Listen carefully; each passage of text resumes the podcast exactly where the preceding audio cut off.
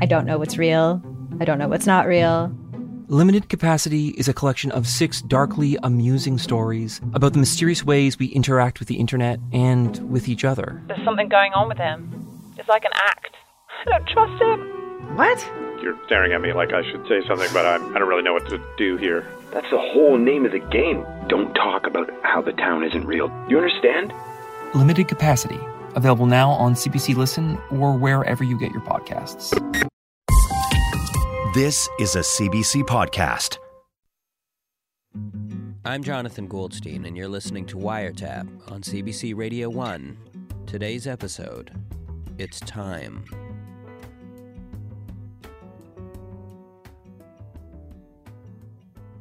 So, because I'm 28 years old, going to be turning 29 in uh, this year and 30 in 2012, Mm-hmm. I figured I better make 2011 last for as long as humanly possible. And how do you intend to do this? Well, I read some research by a scientist named David Eagleman who maintains that when you experience something new and unusual, your senses are heightened and you record more information onto your brain. So when you go back and replay that experience, it slows it down for you because your brain has to shuffle through so many more memories.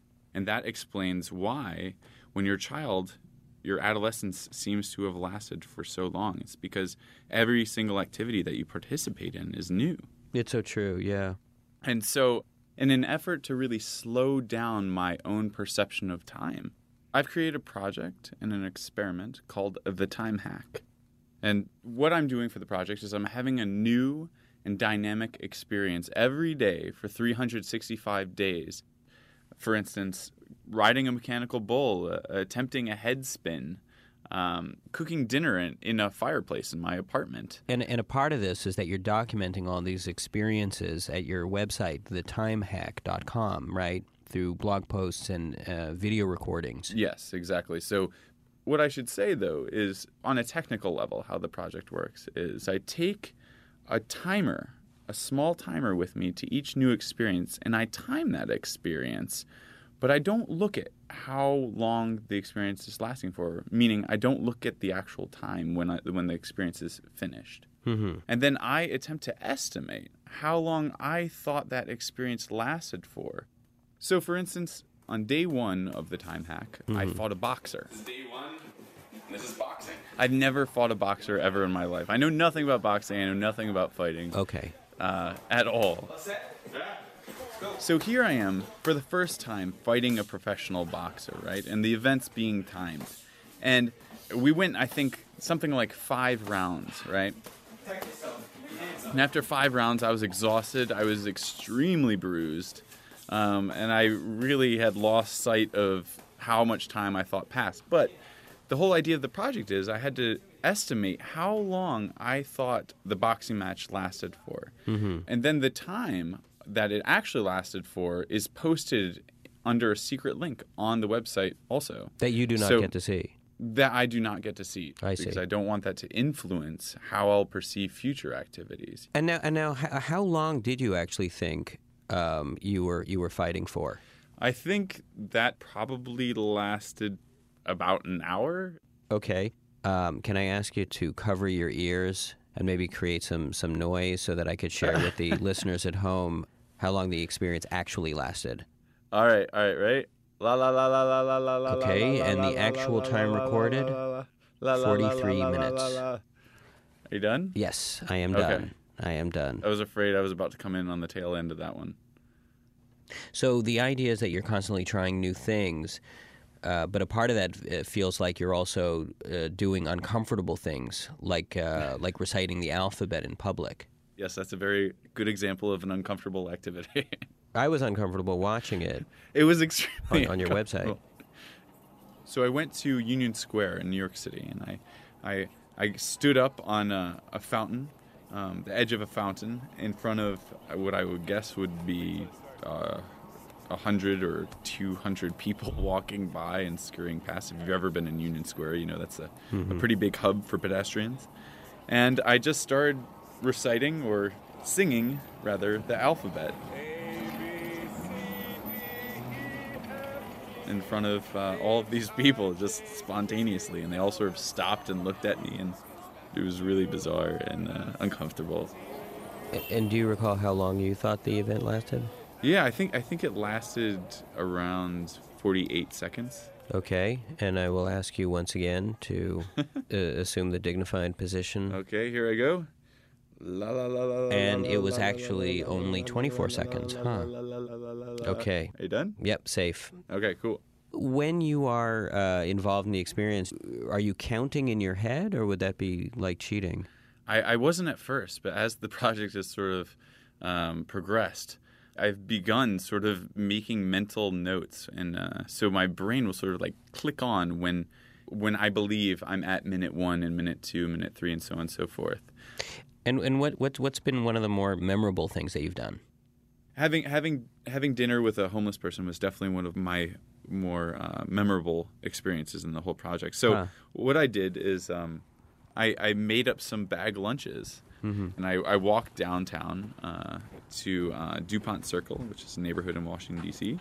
And uh, I found a man standing outside of McDonald's, and I asked him if he was hungry, and he said, "Yeah." What's up, my brother? I'm Raymond. Nice to meet you, Raymond. I'm homeless. He took the he took the bag lunch and he went through his life while we were talking and explained to me where he's been and what sort of has brought him to those circumstances. And what was unexpected was that he told me he had been in jail for uh, for murder, and uh, he explained how he shot a person with a handgun at point blank range. You ever heard of that show, America's Most Wanted? Yeah, I was on for 44 months, you were out on the lam for 44 months. four years. That is a long time to be on the run. And I'm sort of there chowing down the sandwich I made in my nice warm apartment, you know, it's freezing outside and I'm standing next to this guy in this like really deserted street really late at night, you know, listening to him explain how to get away with murder. Oh yeah. And and how long did you did you think the whole thing lasted? Um, I think the experience probably lasted for about 19 minutes. Okay, and uh, I shall reveal the actual time Oh. to our listeners. Fingers and ears. Okay, La la la la la la. It was la, la, actually la, la, la, la, 1706. la, la, la, la, la, That's la, pretty la, good. okay. You Uh, done? Yep. Okay. So today is day 48 of the project. You've got uh, 317 days to go. And so far, what have you taken away from this? Uh, Have, have there been any surprises?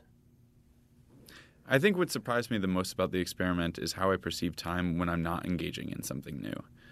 I, at first, found time to slip by extremely quickly. I mean, I would sit down to watch television, and uh, within an instant, I mean, literally, it felt like I just blinked. One hour was up. Mm-hmm. But that's changed recently.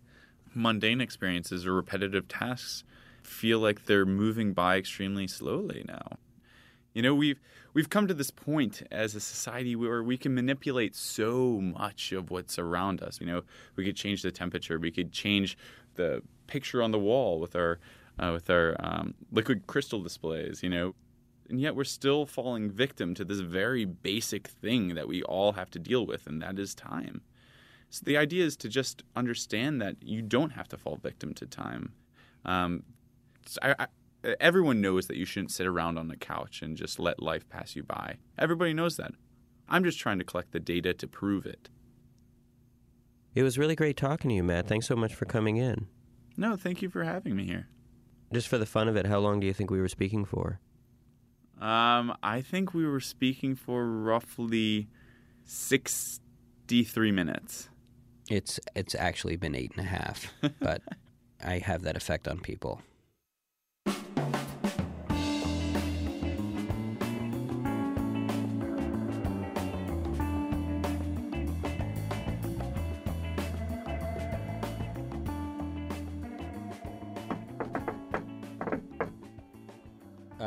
Come in, Howard. Hey, hey, What? how you doing? Am I bothering you? Well, I, I'm just a little taken aback. You Uh, never knock on the studio door. I saw you through the glass. You seemed like you were busy. I didn't want to bother you. I'll come back later. I've never, I've never seen this side of you. No, You seem sort of blue. yeah, I'm feeling a little bit down. I, I was cleaning up my apartment. That's that's pretty odd. I know. I actually wasn't cleaning up. I was looking for something. What were you looking for? Pancake. It slipped between my, my papers and books. How? You know, it's so thin, it's hard to find. I don't. I had it on my bookshelf, and I guess it slipped through somehow. Ha- I had to start taking everything off. and Why would you have a pancake on your book? I always leave food surprises for myself all over the house. And all of a sudden, well, there's a little snack. Like sometimes I'll put like jelly beans in my shoes. You know, you put them on. It's like, well, whoa, what's this? You find a little jelly bean. I put a Uh-huh. nice, uh, you know, like an all beef frank in the toilet paper roll. You put a new toilet paper roll on there. And It's like, whoa, for the little hot dog. It's nice. Why would you want a, a hot dog in, in the toilet? Where am I? sp- Not in the toilet, in the toilet paper roll, in a No, fresh package of toilet paper. Yeah, but I'm not disgusting. right. Anyway, I was looking for the pancake, and I put my hand through, and it fell down back behind the bookshelf. And uh, as I was reaching down for it, I saw, I saw this letter, and I, I, I pull it out, and I see it's, it's this letter that my dad gave me when he was sick, and then, Your re- from yeah, your dad died when. well, he died. I guess, I guess he died when he was about 19. So it, it's it's uh Well, he was really sick at the time, and it's, it's sealed. It says on, on look at this. Look what it says here. Open when I am dead and gone. Look at that. wow. Yeah, very, And- very serious guy. It, you you you've never opened it? No, you know, my dad was really hard. He was always so hard on me and stuff, and uh, I guess I was always disappointing him. I just, at the time, he was sick, and I didn't feel like I could really even deal with whatever he had to say. And, but then, before you know it, time, you know, time just slips by, and here I am, you know, and so I have this letter, and I just, I did, I didn't really have the guts to open it by myself. I, so I figured I'd just come on by. Do you, do you mind? Like, keep me company as I open this letter? Is that ridiculous, or? Yeah, yeah, yeah. No, of course, Howard. I mean, I, I, I didn't. I guess I didn't know your your dad very well. Um, He liked you, you know. he did. Yeah, It, you see, it didn't. It didn't necessarily seem like he, it. he was a he was a tough love kind of guy. You know, he he, you know, he didn't know joy and he didn't you know didn't express pain. And if you you know if we were happy, was there to be happy about. And and if you're if you're not feeling well, it's like what do you know from suffering? So it was just very hard. There was just no way to please him, and there was no in between. You know, so you remember my dad? yeah. No, of course. Yeah. I mean, I didn't. He was a hard guy to get to know. He was a quite yeah. Um, he was he was usually at, at work. He was he was always at the at the butcher shop most of the time when I was over. Yeah, I mean, he was gone five in the morning. He was at the market. you Yeah. he was like he was like a butcher grocer, Mhm. and he was gone all day, and he'd come back at midnight. You know, we had a, a, a cousin or someone who wanted to get into the business, and he said, if you want to eat your supper at midnight, then this is the job for Hmm. you. You know, My my my most um, I have a couple of distinct memories of your dad. I remember being at your house when I was a teenager and him forcing me to pull his hair. Mm. Do you remember that? yeah, I mean, he was very proud of that. Yeah, he really did have hair of iron. I'd pull as hard as I could. and He'd just laugh. You know, we used to make jokes that we were going to tie his feet to the car, you know, and then tie his head to a post, and we were like actually drive to see, you know. But yeah, it's incredible. Very, very, very, very tough hair. Tough hair, tough guy. I mean, he had a hard life. You know, he lost most of his family, and uh, I mean, he was born in a really small. You know, was a dwarf. You know, never mind a shtetl. Was a dwarf. Well, what is that? I mean, a dwarf. A dwarf is like you know, it's like a suburb of a shtetl. It's like a, a dwarf makes a shtetl look like Manhattan. You know, Uh-huh. and this was in Poland, and you know, his family went through a lot, and you know, most of them went to went to the camps, and he escaped through the underground, and I mean, he was in Canada by the age of twelve. He became a butcher. That was his trade. He never liked it. Also, He used to- didn't? No, never liked being a butcher. Or- Really? yeah, my dad couldn't even watch you know medical shows on television. It just gave him like almost flashbacks to his job. He had a sense of humor. He was funny. He like he had a cruel sense of humor. Well, I remember one of his favorite jokes was putting his hand on the stomach of anyone who was fat and asking them how many months. Yeah, and he didn't make people laugh. I mean, he made himself laugh. He made people angry. You know. I don't, I don't even know if he thought this was a joke. I think he actually believed this. But I remember I was a little kid. I was in diapers still, Mm-hmm. and um, I was sitting in the backyard, and my dad was reading a newspaper. My dad was often just sitting there reading the paper when he wasn't working, especially on weekends or whatever. And I remember I, I must have said something. like, I'm hungry, Daddy. I'm hungry. And he just looked at me. He put the paper down. And he said, he gestured towards the grass, and he says, "Eat the grass." And I said, "People don't eat grass. We don't eat grass." He said, "Cows eat grass. Sure, you can eat grass. Eat grass." So I, I started grazing. Then at some point, my mom came home, and she started screaming at my father, and they started having this huge argument. And meanwhile, you know, the man let- me eat half of our backyard. I mean, the part of the story is you know, that was kind of cruel. But the other thing I learned is that, yeah, you actually can eat grass. Your favorite one hit wonder. Or that overpriced toy your parents would never let you have. Or that TV show that no one else remembers because it was canceled way too soon. Now, what if we could fix it? I'm Franchesca Ramsey. And I'm DeLon Grant. And after 20 years of friendship, we are now hosting a new nostalgia podcast called Let Me Fix It. Each episode, we'll dig into our favorite celebrities, shows, and brands of yesteryear, and then imagine what it would take to repackage them for relevance today. Think of our show as an intervention, but with way less stakes. So subscribe to Let Me Fix It wherever you get your favorite podcasts. So here I got this letter, and I don't know what to do. Well, you, I mean, you know what to do. You gotta, you gotta open it. Maybe maybe another time. You know, when I get something to eat, let's what go are to you, the what cafeteria. are you talking about? You came over here. I know, but I'm chickening out. Chicken. I'm in the mood for chicken. Howard. You want to go into the cafeteria and get some chicken on a bun? Chicken on a bun. Okay, Howard. Exchanging poultry. Open the letter when we're done. Come on. Obviously, you want. You know, you came here, and All right. You know, Peel it back.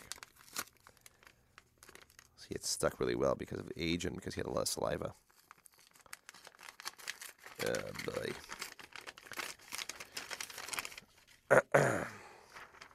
Alrighty. Dear Einach. Einach? That's my, my Hebrew name. Einach. Oh yeah. Dear Einach. I pass this letter to you. Look how it's misspelled. All these crazy Y O O. He has a nice penmanship, though. Yeah, his spelling wasn't so good. Dear Enoch, I pass this letter to you because, as you know, I am not long for this world. The doctors say it may be a week, it may be a month. Only God knows. You are now 18 years old. When I was your age, I had already fought in the war, married your mother, opened my first butcher shop, and had your sister Ruchje. You are 18 and you do nothing. You sit, you look at squirrels, you eat. How will you be self sufficient when I'm gone?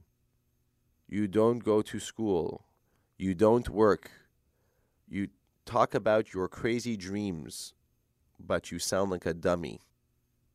Wasn't that like that? That was sort of like your dad's nickname for you. I remember. Yeah, yeah, it's kind of sweet. He would always. Call, yeah, it was like It's a, like, dummy, a tr- dummy. what are you doing, dummy? he once called me dummy. I think. Really? Oh, that's nice. See, I told you he liked you. Uh, blah, blah, blah. None of your dreams will come true. Believe me. I say this as a father. I am afraid that in death you will shame me, yourself, your family, and most of all, yourself.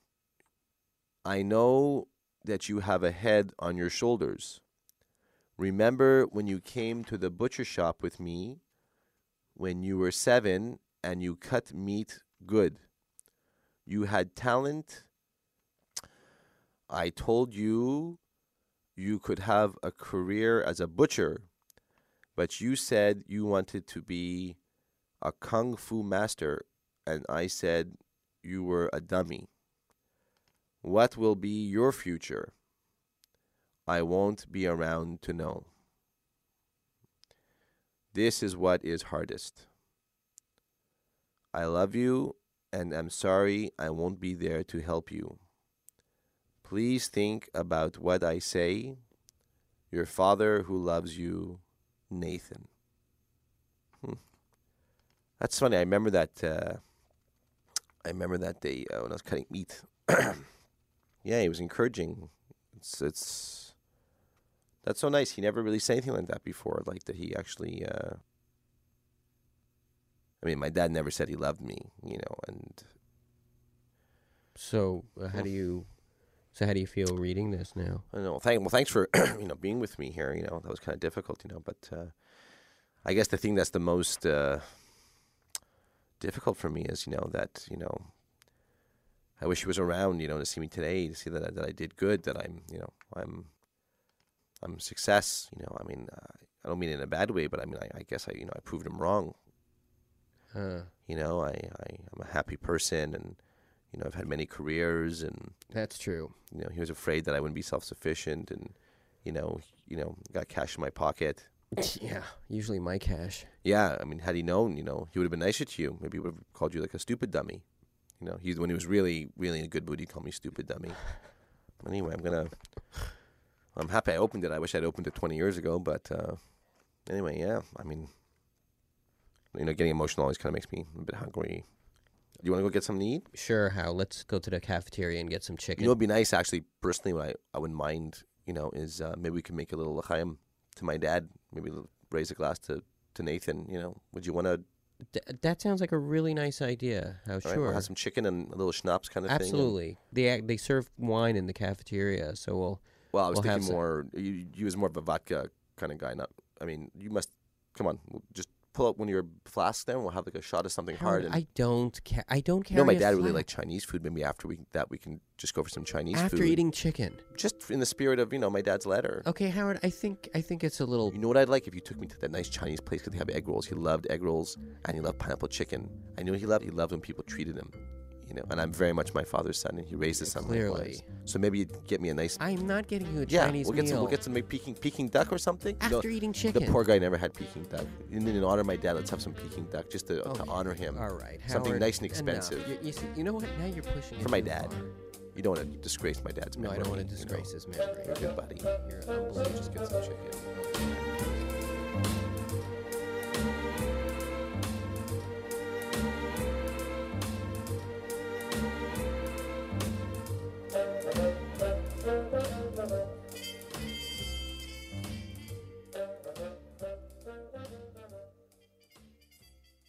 Hello, Goldstein Talent Management Enterprises, manager to the stars. You do not answer the telephone that way every single time someone calls. How's my favorite client? If I, I'm your only client. That's not true. Oh, I just signed Buzz Goldstein. Ever heard of him? my father. Why, I guess he is your father. That's right. I hadn't thought of that. Yeah, I signed him to some speaking engagements where he talks about your bedwetting problems as a kid. I had, I had how had you overcame it with prayer. He's going to be talking about raising Goldstein. Actually, that gives me another idea for an animated show for kids about Raisin Goldstein, where every other kid is a succulent grape, and you'd be little Raisin Goldstein, a little shriveled up nobody of a, of a Uh, raisin. Okay, the And reason I'm calling is because of this watch that you sent me. Oh yes, you're welcome. You got my watch. Gregor, this this thing's a nightmare. It, you you I have think a simple thank you will do. Oh, he, do you hear that? That's your watch. And it makes different sounds like that practically every 20 seconds. It's caveman. It's a watch alarm. I pre-programmed it to remind you of how you can work to help yourself and help your career. And what is this supposed to be a reminder for? That's to update your Facebook status. You know, like status update. I got some ice cream and now it melted and I'm sad. Five minutes later, status update. I'm still sad. Okay. Status update. I am a sad man with no ice I cream get to eat. I get the idea. Okay, and what is this one supposed to be reminding me to do? That's the alarm that reminds you to check for halitosis and underarm odors. I have to do this at a prescribed time during the day. Subtly, not so people notice. Yeah, they're not going to notice. They're going they're going to hear Turkey in the Straw playing on a loop at top volume. Yeah, it's how polite society functions. No, no it isn't. You know that. You don't know that. You know why? Because you don't understand the first thing about polite society. You are like a cur that I found wild in the wilderness, and I'm training you to be a house dog. A house dog that has a very helpful watch strained to its paw that tells him what to do. Oh, okay, here's another alarm. What and what's what's this? Let's see, what it's 11:35. That would be. It sounds like my car's being stolen. That's the one that reminds you how to tie a Windsor knot. Remember, you said to me you can never remember how to tie a Windsor knot. So every single day at 11:35 a.m. I have to endure this alarm to remember to Until, only until you learn to tie a Windsor knot. This is just like training a dog, Johnny. Listen, Gregor, this thing kept me up all night last night. Well, that's good. Quit trying to sleep so much. You're never going to get anything done if you lay in bed all day long. And what is what what is this dignified sound? That's just a fart sound effect. Farts are funny. Come on, Johnny. Don't be such a stick in the mud. Mm-hmm. Look, the point is, life is short. Time slips away before we get to do the things we really wanted to do. We dream of this cruise to Africa, and then we're on our deathbed and we say, geez, I never got to take that cruise I wanted. Soon you're going to be dead. Stone cold dead. Thank you. In the ground rotting. Oh, that's nice. Worm food, my friend. You're you're a real pick me up. What this watch is going to do for you It's going to make you aware of the passage of time in a way that you were never aware before. Every time you hear a chime, it's like the chime of the Buddha. It's bringing you right back to the present moment. Th- does the present moment have to be so loud? Do you, what do you think? If I if I turn down the volume on every one of these alarms, you know what you would do? Get some sleep? You would sleep all night. Yeah. And you know what's going to happen in the morning? You're going to have terrible morning breath. Wait a second. I have an idea. Keep Johnny from sleeping so he never wakes up with morning breath.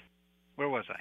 If you paid attention to every one of the alarms that I worked out for you, in six months' time, you'd be 50 pounds lighter, and you'd be about two inches taller, and you live in a much bigger house. Okay, Gregor, I am putting this watch in the trash disposal. I don't Go ahead, want put it, it in the okay? trash disposal. That's fine, but I don't give up on you so easy, Johnny.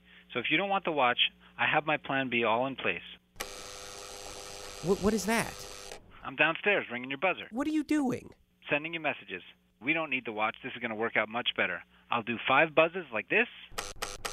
Squat thrusts. Trims your buns. Oh, God. One long and three shorts like this. That means I want to come upstairs. I have to pee. One short buzz like this. Get away from my door. That either means it's push-ups time or maybe you're getting a delivery because someone showed up and they buzzed your door. Stop. Hey, maybe it's a special guest, I'll get your dad, Buzz. I think he's got the perfect name to buzz your door